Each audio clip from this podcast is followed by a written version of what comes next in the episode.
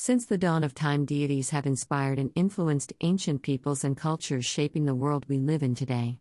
Heaven, Earth, and Time explores the ancient world's varied deities and the world in which they existed, and the people who looked to for them guidance in an ever changing world.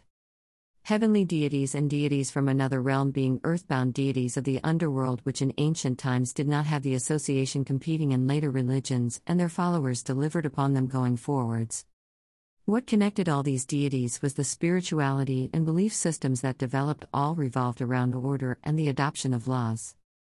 With cult ritual ceremonies performed that saw the ancient society's people have a shared identity in a world dominated by the early clans and extended family units that had controlled the ancient world during the transition of the hunter gatherer way of life to the semi nomadic and then settled way of life.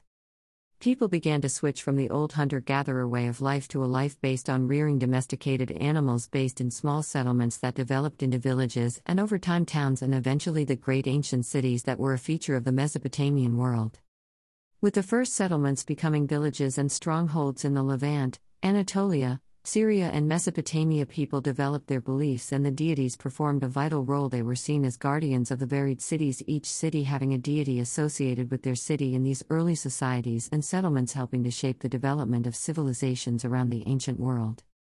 Please click on the link for free ebook.